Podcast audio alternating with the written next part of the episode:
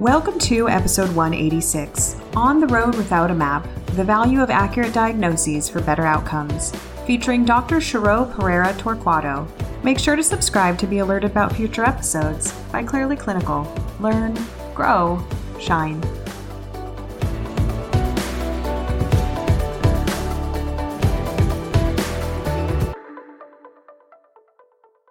This episode is proudly sponsored by Best Notes Electronic Health Record, software built for practices poised for growth and compliance. Visit bestnotes.com slash clearlyclinical for a free demonstration.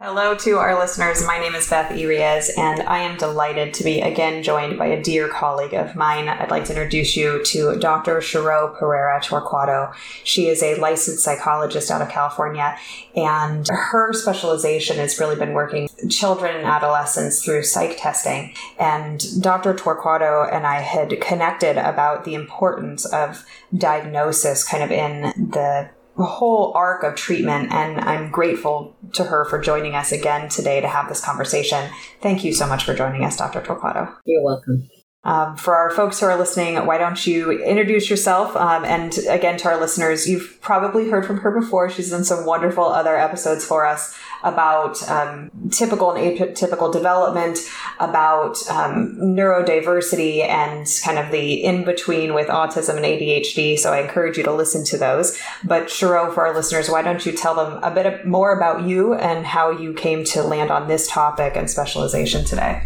Sure. Um, I'm a clinical psychologist, as you had said. I've been in private practice in Simi Valley, California for 24 years now, and I've seen many, many, many children and teenagers.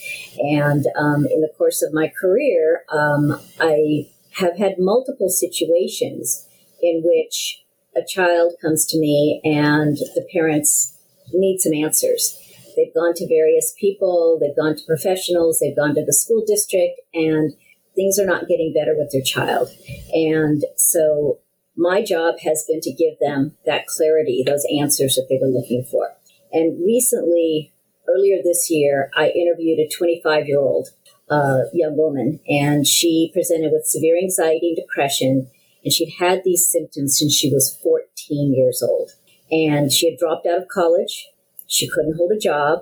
And when I did my intake and started taking history from her and later spoke with her mother with her permission, I learned that she had a lot of childhood experiences that are consistent with other clients I've worked with who had mild autism spectrum disorder. And um, when she started having anxiety and depression as a teenager, her parents got her into therapy. She had a lot of services. She was taking medication. But still, at age 25, this poor young woman was not functioning. And my heart broke for her. And in fact, in our intake session, I felt the need to apologize to her that she had been suffering for so many years because she hadn't been diagnosed properly. So that kind of made me think, and I think, you know, we communicated, and I thought this would be a good podcast to help clinicians understand there is really an importance to correct diagnoses. Another situation on a more positive note about eight or nine years ago, I saw this uh, little boy. He was about 10 or 11, and he was severely hyperactive, severely. And I know if his parents had taken him to the pediatrician, he would have been on ADHD medication in five minutes, just the way that this boy presented. Um, instead, they brought him to me. I did a full assessment, psychological testing with him, and I found out this was a highly intelligent little boy but he had some learning disabilities and he had pretty significant sensory processing problems that made him look like a very hyperactive ADHD child. And so what I did working with the parents was I explained to them what interventions would help him. I helped them communicate with the school so he got the correct services he needed in terms of special education and accommodations. And then a few months ago, I got an email from his mom she told me he graduated from high school as a class valedictorian. He got multiple scholarships and acceptances to college, and he was in college.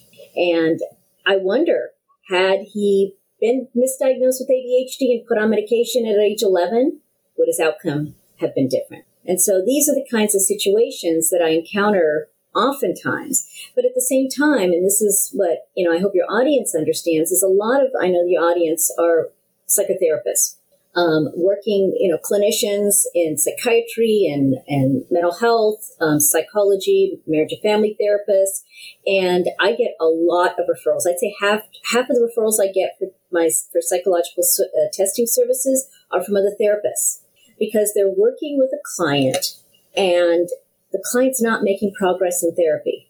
They're skilled clinicians and they're thinking there's something else here going on. I can't quite put my finger on it, but there's something else going on. And they reach out to me, they refer the family to me or the client to me and say, Can you give me some diagnostic clarity? Because then I know where to focus my treatment. And depending on the diagnosis, it may be that I'm not the right clinician for this client, that I might need to refer them to somebody who specializes in something that I'm not as skilled in, but at least I have that information for my treatment plan as you're talking about this, and I'm sure there are other listeners having similar reaction, I've certainly been there. I've absolutely been there where I've had a client come in who may have been in and out of therapist offices, of school counselors, of whoever, and there's something there. like, yeah. you know, there's something there, and I'm like, I don't know if, I don't know if that's right. Um, I mean, like maybe, maybe that's part of it. Uh, I was just having a conversation the other day with a loved one whose child had been diagnosed with ADHD, exactly as you said, and it turned out that the child didn't actually have ADHD, and it was sensory processing, there was dyslexia, there other stuff that was going on, um, but exact same situation, in fact, is what you just described, and in this case. Uh, the child went to the doctor, was given medication. Oddly enough, the medication didn't work uh, because the child didn't actually have ADHD. Uh, and you realize that this happens, it probably happens quite often. And it is to such disservice for these clients and their families when we are administering a treatment that doesn't have a very high likelihood of working because we're not treating the right condition. Exactly. In fact, I would say 40 to 60% of the children that come to see me have either been diagnosed or suspected of having ADHD. Some have even been medicated and they don't have that diagnosis because we know ADHD or attention problems or impulse control, it's these are manifestations of many things anxiety, sensory processing, learning issues, auditory processing, visual processing. So there's so many things that present as an attention problem. And when you let slap that label on, which a lot of times that's the first course of treatment that the parents go to is the pediatrician. It's not necessarily a mental health professional. Um, then that's that's what you know they get labeled with. So let's talk about labeling. And as we record this, we're in 2023. There have been many more conversations in the last decade about the problems with diagnosing. And for folks who are listening, we have a really great episode with Dr. Stephanie Woo where she's talking about the DSM and the updates. We have another one we're going to be doing soon that's talking about the DSM meets the ICD 10 and kind of the intricacies of diagnosing in the different systems. Can you start by talking about even just, I guess, some of the pros and cons of diagnosis? Because for some of us, we lean out from this idea of slapping a diagnosis on a client or this idea we're only doing it for insurance purposes. Can you speak to some of that? Because this can be really controversial and confusing. Yes, very much so. In fact, I was going to mention Dr. Stephanie Woo's um, podcast. I had listened to it and it was excellent. Um, just for the listeners who are not familiar with the podcast, it is episode 175. I recommend that people listen to it. But uh, Dr. Woo is a psychology professor at Pepperdine University here in California, and she wrote a book um, entitled Diagnosis and Treatment of Mental Disorders Across the Lifespan. As a professor in the psychology department at Pepperdine University, she uses this book to teach graduate students about making diagnoses.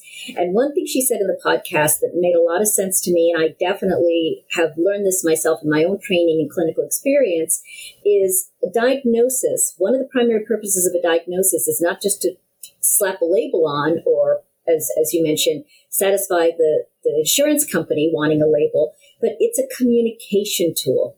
It's a way for clinicians in the medical field, in the mental health field, to be able to share information where the client doesn't have to keep repeating the stories over and over again.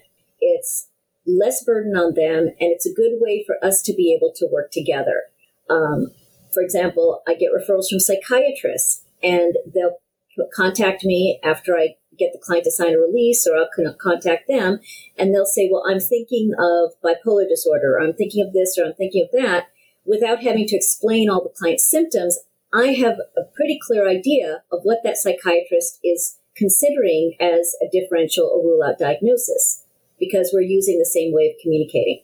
Um, and that, that's one of the key things.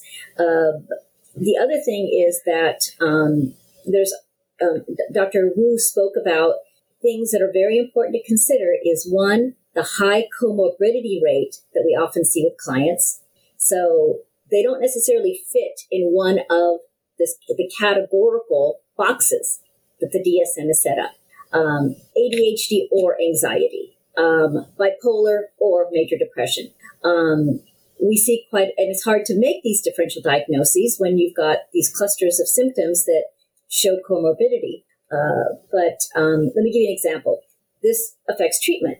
So if you've got a child with ADHD, high anxiety, and a learning disability, um, this treat the treatment. The child looks very different, but more importantly, requires a very different type of intervention than a child who has ADHD and depression because of those comorbidities.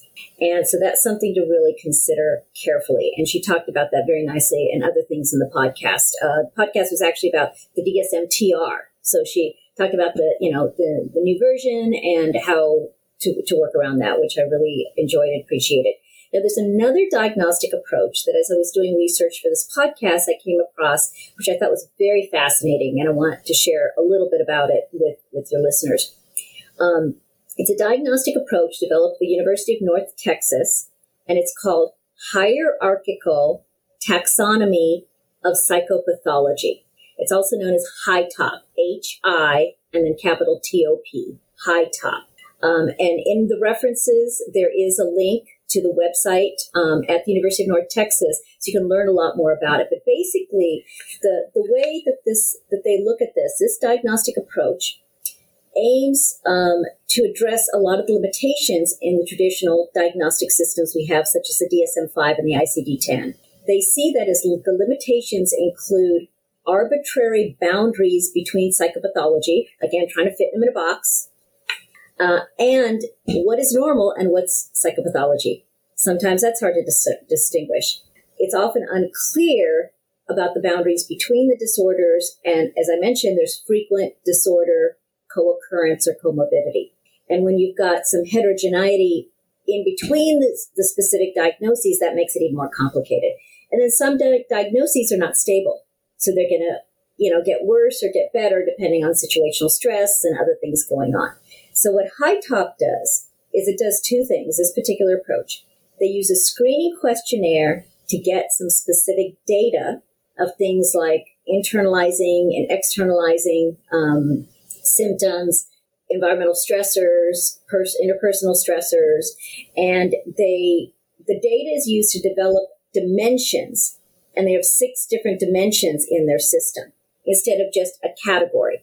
And so basically it's and, and i'm overly simplifying it i just want to let you know because we could have an entire podcast on this this particular system it's very interesting and complex. But the point is that there's six different levels from very general to very specific traits, and it's used to describe the particular client. The goal is to improve the case conceptualization while also specifying the more t- narrow targets for intervention or therapy. And so, as I mentioned, it's very it's too complicated for me to go into depth, but um, there's a link in my in the references uh, for the for this podcast, so you can learn more about that particular uh, system. Um, I think it's it's very interesting and can give us another way of conceptualizing cases instead of just a categorical system of the DSM. As we're watching the evolution of diagnosing in the mental health world, you know, I'm, I'm thinking back to like use of the global assessment of functioning. So looking at the GAF and then we did away with the GAF and, and reflecting on what is a 42 on GAF could be a 76 in somebody else's eyes. Oh, yes. And that that's been one of the complexities around diagnosing. And I have a family member who is a, a cardiologist. And I remember him saying once, you know, when you take whatever problem that somebody has, they, they go to the doctor. And if you put them in front of an oncologist, they're going to think it's cancer. And if you put them in front of a cardiologist, they're going to think it's a heart problem. And, you know, if, if it's a rheumatologist, it's autoimmune.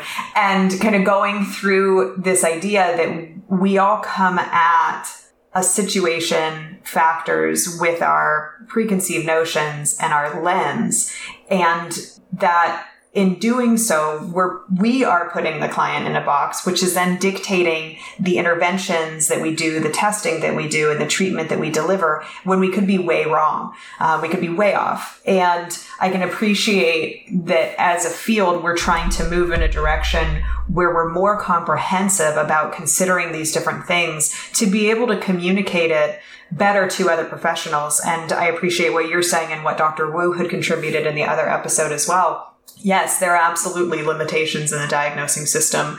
Before we even started recording, Dr. Torquato and I were lamenting the the third payer system in the United States. You know, there are there are major problems here. And even if we didn't look at it through the lens of payer payee, it's this idea that we could use a few words to try to sum up something to be able to say to another professional, here's what I think is going on, and here are kind of all the things that are coming with it. Um, and I think that that shared nomenclature is, is important for us to hold on to um, while also appreciating, yes, we're talking about a colonial system of categorization that absolutely has some problematic history in the words that we've used and the things that we've pathologized that are just simply part of the human experience. So yes, that too. This is a yes and. um, can I can I add something to what you were saying? As you were talking about the cardiologist and the oncologist, and they all see you know different parts based on their training. Um, it reminded me of a situation, and goodness, this was really early in my career.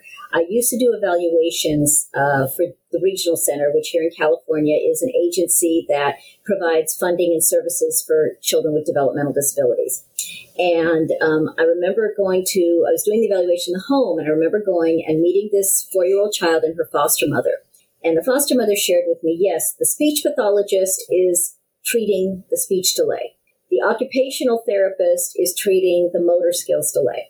The behavior therapist is treating the child's tantrums. The special education teacher is doing this. And they were all doing their own parts based on their own specialized training. And the child was making some progress, but the foster mother knew there was something else going on here. And that was one of the reasons that she contacted this agency to get a, a, an assessment.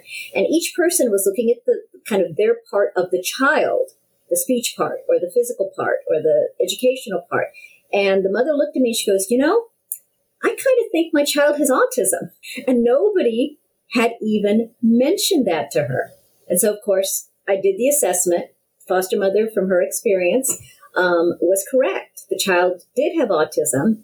We got her into the regional center. So then they tried to coordinate all of these different providers to say, let's look at this child from not only this diagnosis, but also her strengths and weaknesses. And as we collaborate, rather than doing our own little piece individually, then that's when the child makes progress. That's when we see the improvement. And in the mental health field, that could be the psychiatrist and the primary therapist, individual therapist, and the family therapist. And if, you know, appropriate or necessary, the IOP group therapist as we're all kind of, instead of doing our own part and treating this problem or that problem or this concern or that reporting, is we kind of coordinate and collaborate, it makes a huge difference. And I've really had some wonderful opportunities to do that with therapists and other mental health professionals that have really benefited the student or the, the client I'm working with. Absolutely. And it goes back to what I'll call perfect world So, in a perfect world, we as clinicians would be talking to the pediatrician. We would be talking to the teacher. We would perhaps have done an interview with other family members or with somebody's spouse in order to get more information. And we also operate in a system that doesn't necessarily, particularly depending on your work environment, allow time to do that. So we're coming at this almost trying to have our eyes everywhere all at once um, and and make a decision about diagnosis. But it goes back to the importance of collaborative care. It goes it speaks to the importance of referring out um, to get that medical assessment. You know again before we were recording we were talking about medical issues. So many medical issues masquerade as mental health disorders. Yes. And whether that's a nutrient deficiency or um, you know we have the episode with dr roseanne talking about pans pandas where it's like if we were just looking at this as ocd for example when it was actually an infection that was underlying this condition imagine what a disservice we'd be doing. And that just that reinforcement of it's okay to take a little bit more time and say yeah i think you should see your primary care doctor. Maybe you should do some blood work. And have you had that other thing checked out? Because maybe that's related to what you're saying with your insomnia or your appetite being so low i i think it's giving ourselves permission and that reminder to go back to that collaborative care model even though we're not always in a system that's particularly supportive, which we have other episodes about that as well. Um, so understanding, like, right. yes, particularly if you're in a managed care environment or you're working with like grant based public funding, good luck with time. So we're doing our best to try to serve people. And in that, that's I think where this conversation fits in of like, so how do we actually get an accurate diagnosis what does that look like when we have so much pressure coming from from the patient from the family from the payer from the receptionist from like all of these different mm-hmm. domains saying i need it now mm-hmm. well let me go through i've got a few steps um, that um, i'd like to go through that will assist with that uh, for example i think the first thing and this is i can't emphasize how important this is is when you start working with a client for the first time, spend the time doing a thorough intake. Get a detailed history. Like I primarily work with teen, teens and children, and I almost the first question I ask the family, I don't ask them, you know, why did you what, why are you contacting me now? What, what are your concerns now? Which is typically what we do in a therapeutic environment. I ask them, when did you first have concerns about your child or teenager? If I'm working with a young adult, I will ask them something like, when was the first time you remember having these feelings or experiences? Because that history is important. And we as therapists, we want to start helping and give symptom relief right away. Somebody has reached out to us, mental health professionals, they're hurting, they're experiencing distress, so they want some help. And it's very easy to, you know, spend 15 minutes going through your consent forms and then take a brief history and then jump into into the therapeutic you know, mode, so to speak, developing rapport and everything. But if you take the time to get the thorough history, it's going to save you a lot of time in the end. For example, if there was a significant life event, like for example, a childhood trauma history that your 25 year old with depression is presenting with, that might not come up until much later in therapy, if at all, months later. So if you get the details in the intake by asking kind of all the questions and ruling out it could be this, it could be that, you know, uh, then you can focus the treatment on what is really contributing to what's going on with the client. So you're going to see improvement faster. Otherwise, you're spending a lot of time. Okay, let's go back to this. Now this. Now let's jump around here. And we all know that a lot of times clients work in therapy on a crisis mode is what is my crisis of the week? So I need help with this particular thing. And yet there was something that happened 20 years ago with the previous relationship, with some kind, something that is now contributing to that coping style that the client is using that keeps putting them back in crisis. So there's that clear connection there, in my opinion. Um, so that's the first thing. The second thing, as we talked about earlier, consider comorbidity and the most important symptom, symptoms that are affecting the client at this time. What I mean by that is if you have a client with severe depression, and from the history you learn that there are borderline personality disorder traits that were evident and affected them a few years back in terms of relationship, it'd be, you know, let's work on the borderline, let's work on the personality disorder. So in the end, they're going to improve their relationships. But if this client is having more stress with financial stress and not being able to go to work and pay the bills because of the severe depression, it makes more sense to address that diagnosis and that condition rather than the relationship piece, right? The other thing is like, let's say you have a child with ADHD and severe anxiety. And because of that, this child is absolutely refusing to go to school. I see a number of these kids where these parents, oh, I feel for them. They trying to get the kid out of bed, dressed for school, in the car. They're crying. They don't want to go. Um, they won't get out of the car. The principal has to come and, and literally remove the child from peel the, them away from peel the them away from the parent. Right. I mean, that is so stressful. So we there's something going on with this child that's contributing to the severe anxiety. So when you've got these comorbidities, you want the teacher and the parents, as well as a therapist involved in treatment, working together to develop a treatment plan that's going to address all of these pieces. That's where you're going to see the best outcome. Um, the third thing is to use readily available diagnostic checklists. The the high top um, method that I mentioned earlier, um, they talk about an online, and a lot of these things can be obtained online. You don't have to buy a whole bunch of testing equipment or questionnaires and spend a ton of money. Um, but HITOP, High Top, excuse me, recommends um, an inventory called the Personality Inventory for DSM-5 Brief Form. I'll repeat that. The Personality Inventory for DSM-5 Brief Form Adult Version, and you can find this at on the website psychiatry.org psychiatry.org. And it's just a checklist that the client fills out. It's, I don't know, it takes them five or 10 minutes to do it. And it gives them a lot, gives the clinician a lot of symptom information to kind of go, okay, what's the most pressing thing going on right now? What are the diagnoses I should consider? And you put that into the framework, the six uh, level dimensional framework of HITOP to be able to say, okay, this is my treatment plan for this particular client at this particular time. It really helps delineate that nicely. Um, and then, of course, I have to mention, because this is my, my area of expertise and specialization, is when you're stuck in therapy working with a client, refer for psychological evaluation. Um, so some of the referral questions that I get. It's usually diagnostic clarity. I think it's this, I'm treating for that, but I know there's something else going on. I'm not sure. Sometimes they know what the something else is and they can share that information with me. Other times it's like, I can't put my finger on it. So here's some referral questions. Does the child have a learning disability or ADHD that is contributing to their anxiety related to school? I get that a lot.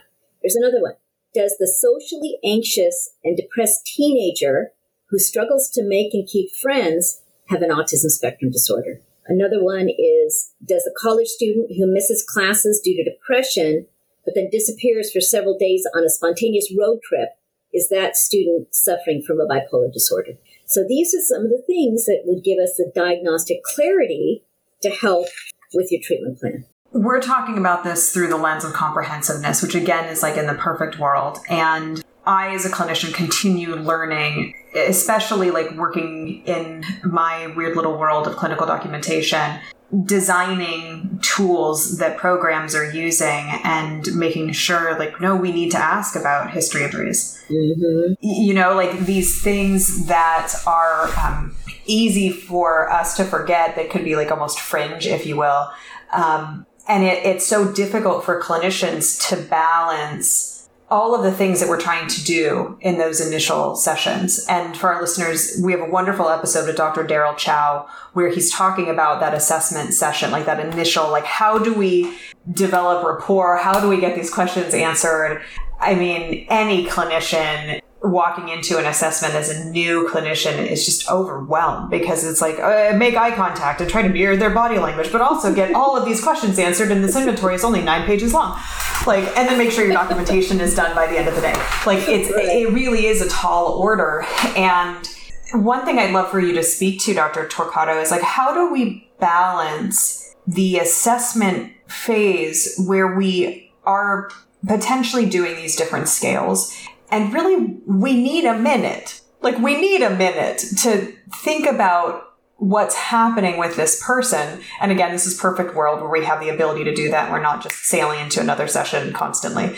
Um, but talk to me about even the permission, if you will, within the diagnosing system for initial diagnoses, for rule outs. Can you talk about those for clinicians to understand, like, it's okay if you don't know at the end of the first session. And here's how you manage that. Here's what you do in a chart. Here's how you communicate to others about that.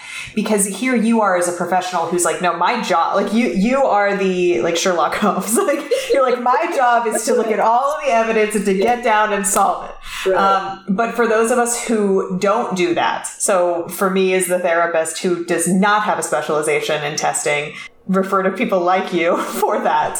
What do we do when we don't know, but we have a payer that's saying, like, you need to assign a diagnosis, or we have an ethical mandate that's saying, like, in order for you to provide care, quote unquote, you need to know what you're treating, so you need to do something.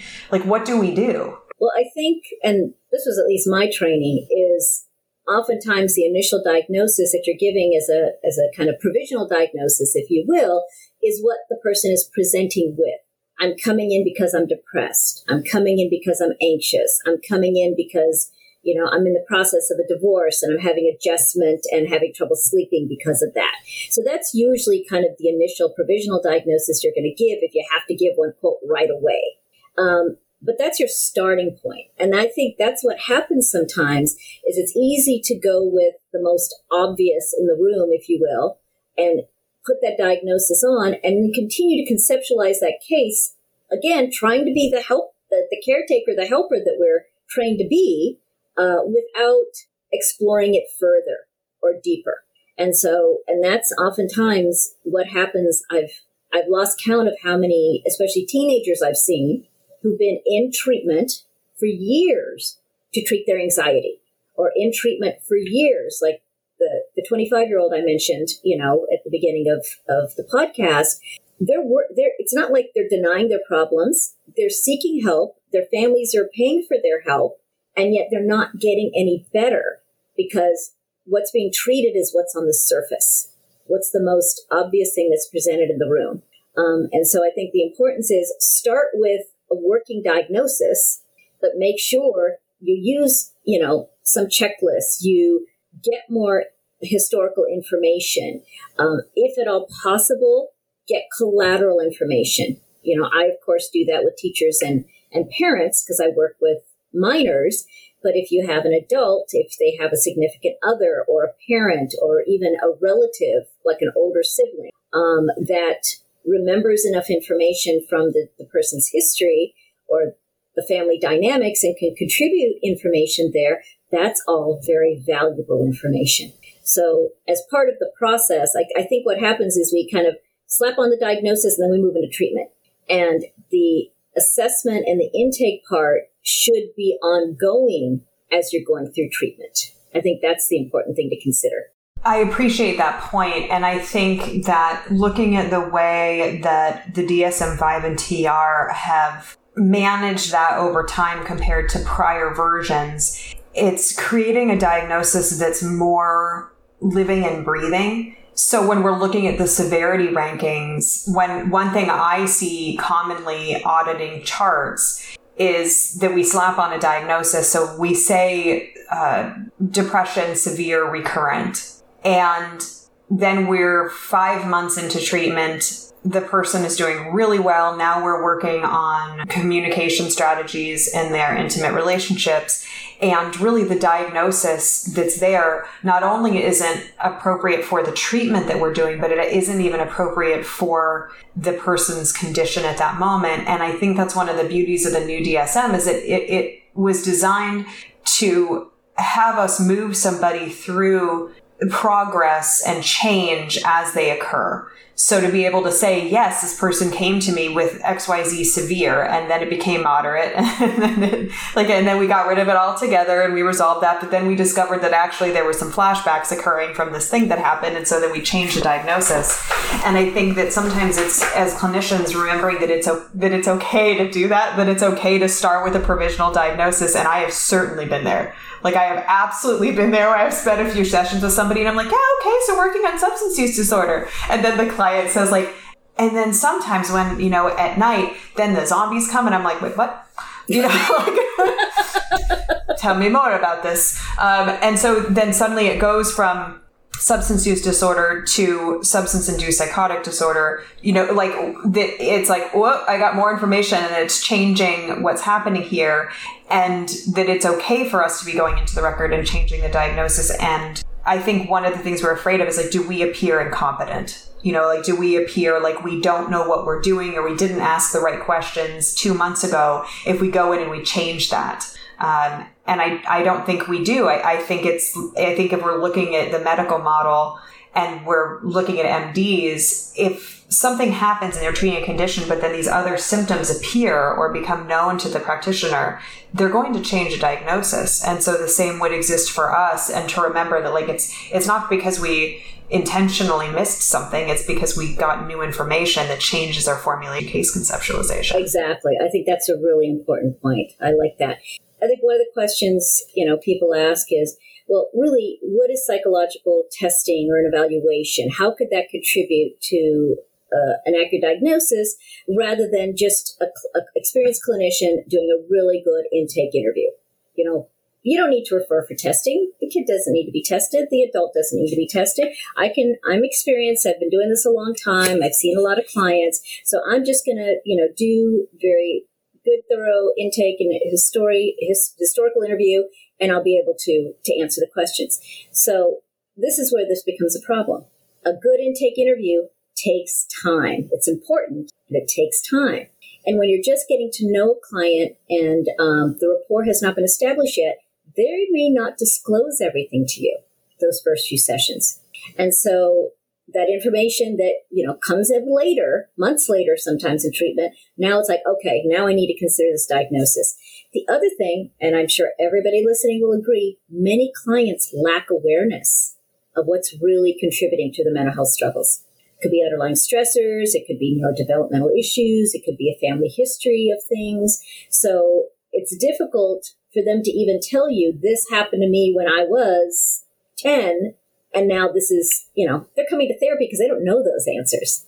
The other thing, and I've been seeing this a lot more, and if you work with teenagers, I'm sure some of you will agree with this, is I have noticed in the last year or so, I have I have more teenagers asking their parents to be evaluated for anything from ADHD to learning issues to autism spectrum because they're talking to their friends, they're going online and they're researching.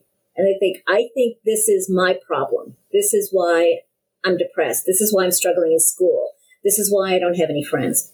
And because this information is so easily accessible, they'll come in and they'll report almost to the T verbatim out of, you know, a summary of the DSM, mood swings, attention problems, um, you know, highs and lows, uh, dyslexic symptoms, and they'll report that to the therapist or the psychiatrist.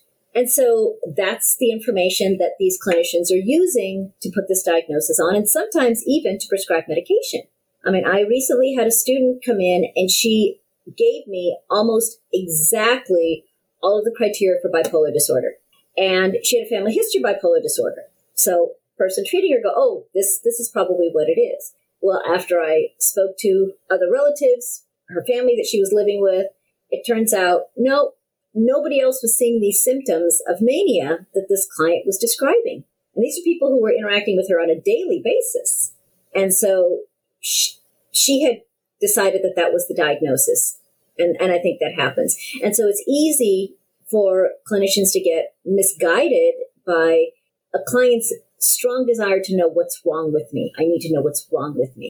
I, I, think that's a really good point. And as you introduced this, I was smiling and nodding because I, have seen exactly the same thing. And I think so many clinicians listening, particularly who are work, working with younger folk that are more on social media, we we see now so many mental health professionals. Um, offering resources, not therapy, but offering resources on social media. So there's an increase in knowledge, and that knife cuts both ways. That now you have people that are more familiar with what might be going on and resources that might be able to help them, with the deficit being I've absolutely seen the same thing. If someone comes in and says, I have autism, and I go, Really?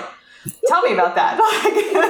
so, where did this diagnosis come from? When did you do psych testing? Um, and and it and they actually could absolutely be right. You know, like, and I don't want to say just mm-hmm. because a client says this means it's wrong. Definitely right. not. Um, Because right. sometimes they are correct. yes, sometimes they are correct. So let me talk a little bit about how psychological testing can be beneficial.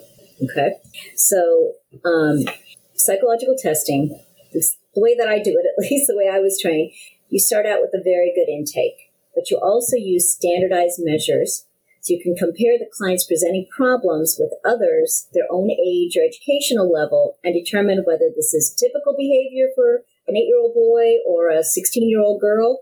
And it'll help you clarify the diagnosis. So that's kind of, so we're taking clinical information, combining it with your clinical observations, and then standardized testing.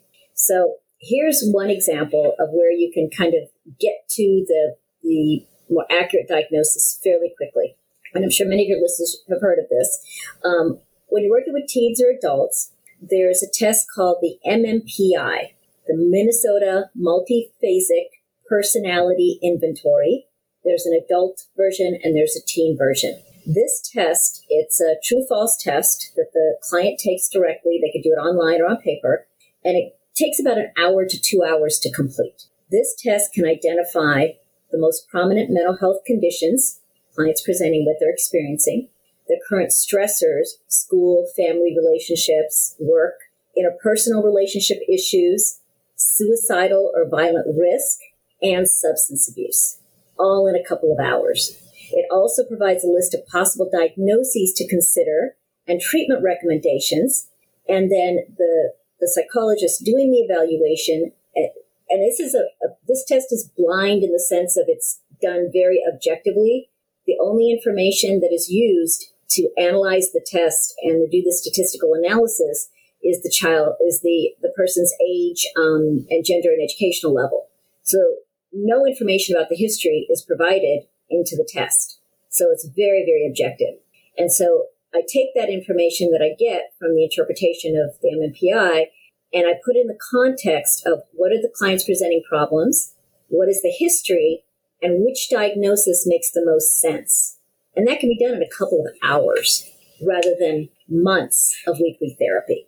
So it's very cost effective, very time effective, and it's oftentimes a good starting point for a clinician to go, let's get this person, let's get some testing done on this person. They don't have to spend thousands and thousands of dollars on testing.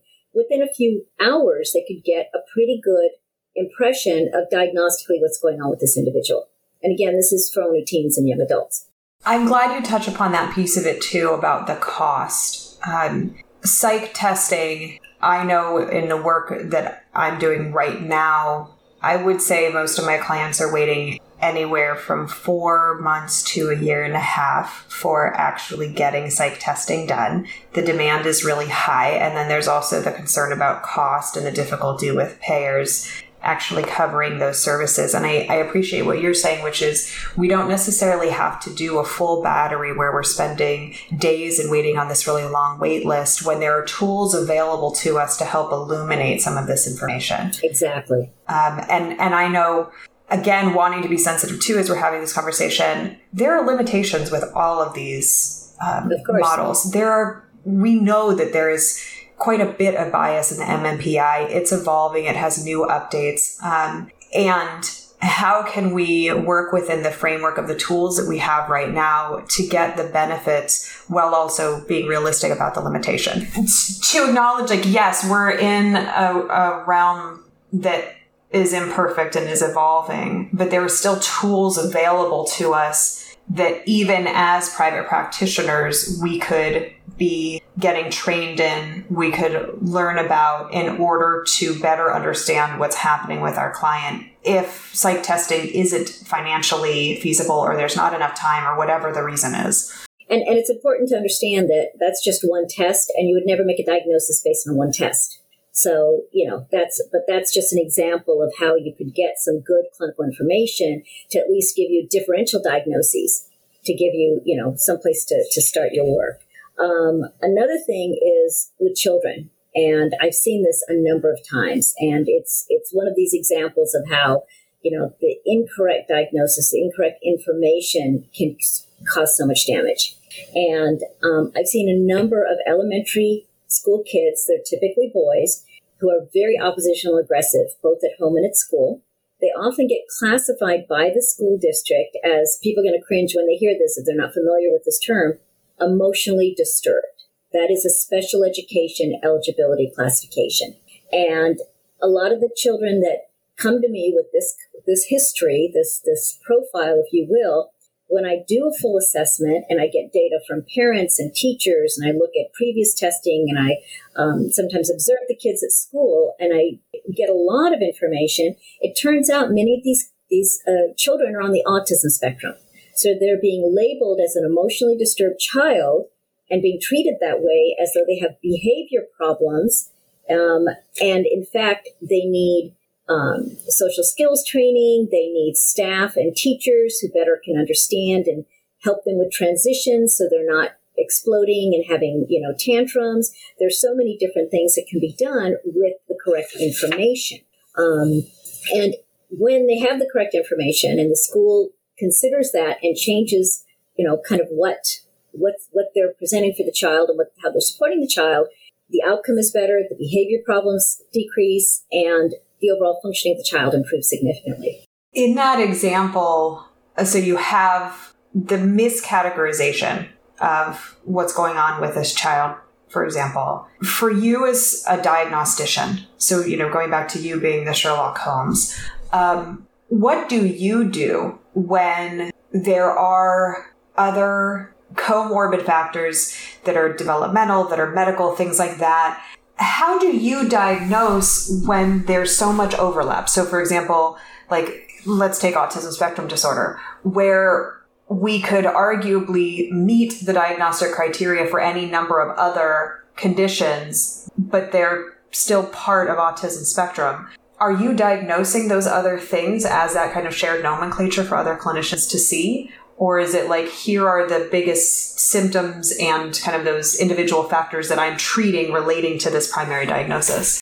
Well, if the comorbidity is a mental health condition like anxiety, for example, I see a lot of kids with anxiety and who are on the autism spectrum. But if it's something like a speech delay or sensory processing issue or some kind of a medical condition, that's, or even a learning disability, for example, that's when I refer out. I have a lot people in the community that I use as referral sources, whether they're speech therapists, occupational therapists, educational therapists who work with kids with learning disabilities, obviously the physicians or the pediatrician, um, psychiatrists, and of course mental health, you know, providers. Um, so again, I like this collaborative approach. Is I'm I I the Sherlock Holmes. I like that analogy. So I kind of answer the questions whether it's a diagnostic question, a developmental question, an educational question. And then I give the parent or the client very specific recommendations. These are the people to see, these are the things you can do in order to really bring in all the things necessary to help the client or your child. Um, and it's with that combined intervention rather than just the therapy or just the speech therapy or, you know, whatever it may be that, that they're focusing on. As I said, a lot of these families, they've tried things already to help their child, you know, medication sometimes, or, you know, karate class for a child who's very impulsive, um, paying thousands of dollars to tutors to help them in school. They've tried a lot of things, um, but there, there still continue to be problems. I, I have a case I'd like to present if we have a few minutes, which I think really captures what we're talking about. Is that okay? Okay. So I'd say about 15 or 16 years ago, I saw a child who was 11 years old at the time, a little girl. When I saw her, her parents reported to me that she'd already been diagnosed with ADHD, oppositional defiant disorder, and bipolar disorder. She had also been psychiatrically hospitalized for suicidal behavior. The school district had evaluated her for special education and labeled her as emotionally disturbed. I saw in my office an extremely happy and unhappy, excuse me, an angry child who said to me, I wish I was never born. This was a sad situation, and the parents were so desperate. So, as I started my intake, I was asking questions about the child's development, her speech development, her social skills, her opportunities to, to be with other children, her learning. And I had a feeling within a few minutes that this child may be autistic. High functioning, but still autistic.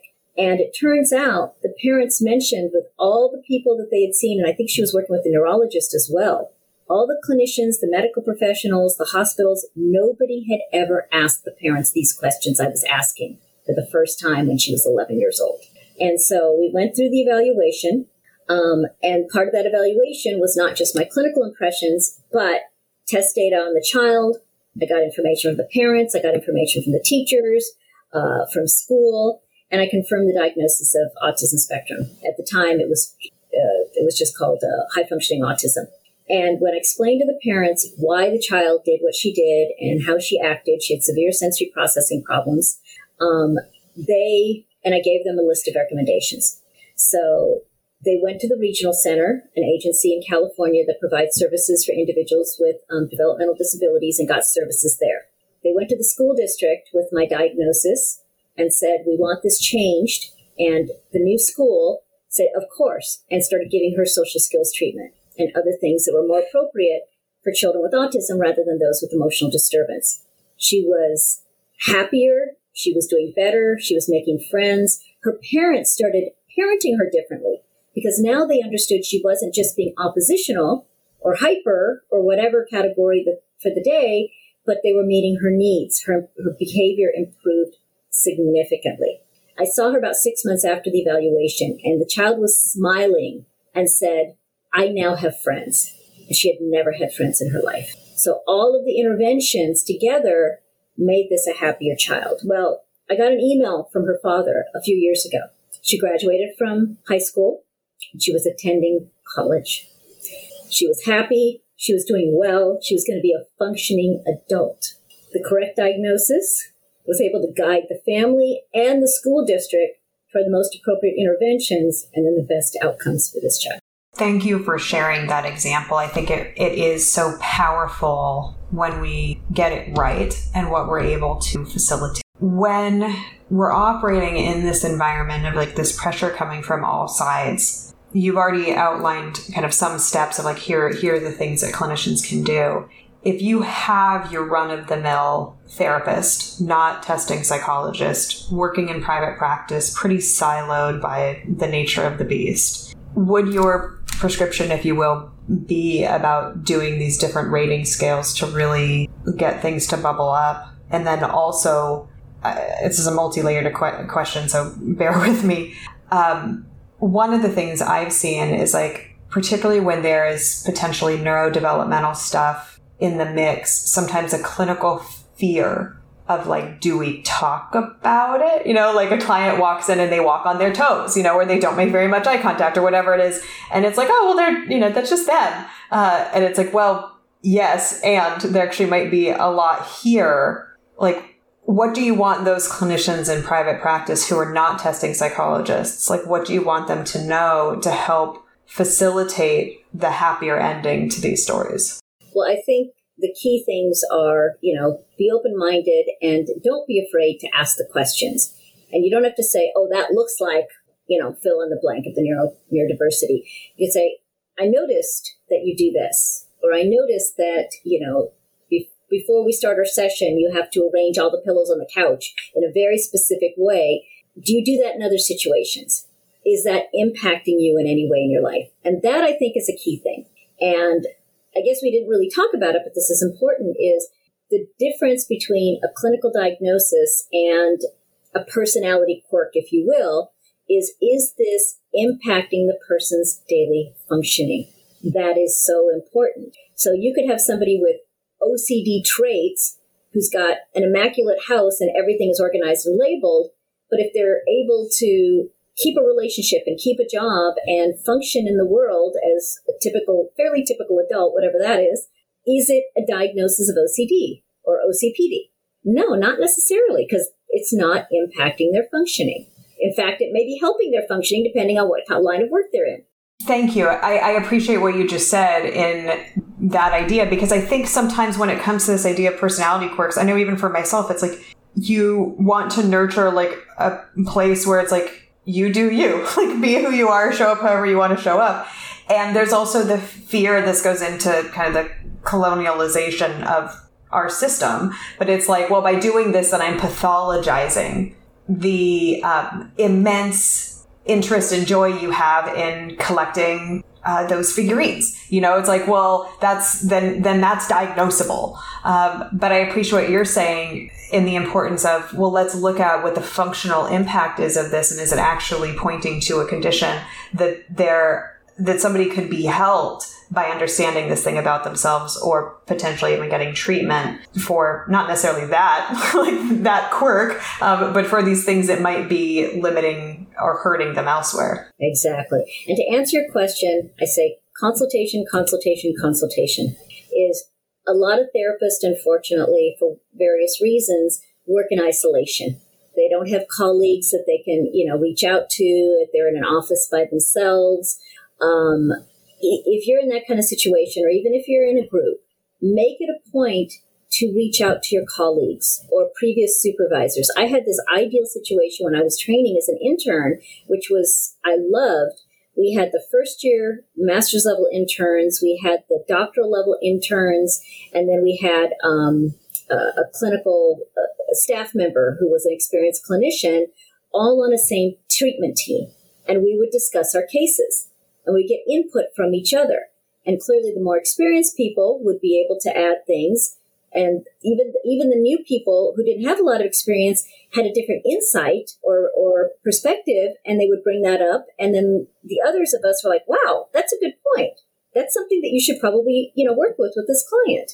And so, collaboration and consultation with your colleagues, I think, is critical. Um, get with a networking group if you can, or just find one or two colleagues and, you know, talk once a month. I'm, I belong to a couple of different networking groups that we do this and we can reach out to each other when we're having a, a, a, a tough case and we just want to get somebody else's opinion, especially if they work with the same population or similar population that we do and they've had similar experience. It's great to kind of just, you know, get, get feedback, bounce off an idea. I'm thinking this, or I had this interaction with the client and I'm not sure if I should do this or this. I think you bring up a really good point that um, we have blind spots. And by consulting and hearing feedback from other people, potentially that's different than what we believe, it could actually be very helpful. And while potentially uncomfortable, may also be in the patient's best interest. Um, thank you.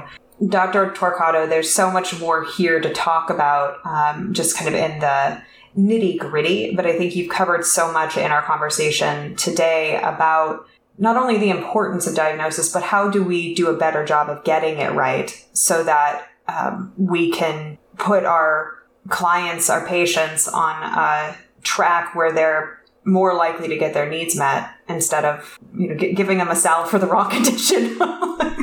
um, for our listeners who want to learn more about some of the concepts you've mentioned. So you've talked about the hierarchical taxonomy of psychopathology. So that's the HITOP that you mentioned. Are there any other resources that you found to be particularly helpful in really um, building out this diagnosing idea? And again, Dr. Woo's book is another one you already right. mentioned. Dr. Woo's book is, is really useful. And of course, the DSM, you know. Uh, there's another one that it's more for, for psych testing that, um, oh, I don't have it in front of me, the, the referral. Um, I mean, the reference. It's uh, it's a, a, huge book about all different types of psychological tests. But keep in mind that if you're, depending on the state you're in, um, you may not have be able to access some of these published tests by the test publishers because you have to have a certain level of education or licensing to do it. But um, the one I mentioned that HITOP uses is on the website psychiatry.org. And there are many things out there that you could just Google, you know, um, screening instrument for depression, screening instrument for bipolar, and find these things that they're they're open access. Um, so just and what it does is it gets the client to kind of focus on a specific thing and symptoms that they're experiencing, and then let the clinician know, yes, this is an issue for me or has been in the past, or no, this is not me at all. And then you can kind of put that diagnosis to the side and start working on other things. Fantastic. And for our listeners who want to learn more specifically about you and about your work, what's the best way to do that? Um, probably my website where they can email me, and it's uh, www.drshiro.psych, and that's spelled D R S H I R O. That's my first name, and then psych, P S Y C H dot com, drshiro psych dot com, And you're welcome to, to email me. Fantastic. Again, for our listeners, we have Dr. Shiro Pereira Torquato here. Thank you for joining us. Every time you come on, you teach us so much, and um, I just I really appreciate it because I think this is a really important conversation. Um, thank you to your uh, Sherlock Holmes self for coming on and sharing some insight with us for uh, the the lowly Watsons who do not have the same skill set that you do, and we can we can learn from it. I appreciate it. Thank you so much. I really enjoy doing it with you. Thank you so much, Shiro. You've just finished listening to another exclusive continuing ed podcast by Clearly Clinical. If you like what you just heard and you need continuing ed credits, please visit us at clearlyclinical.com to check out our one year membership, where you'll have access to our growing library of continuing ed podcast courses. Clearly Clinical, where our goal is to help you learn, grow, and shine.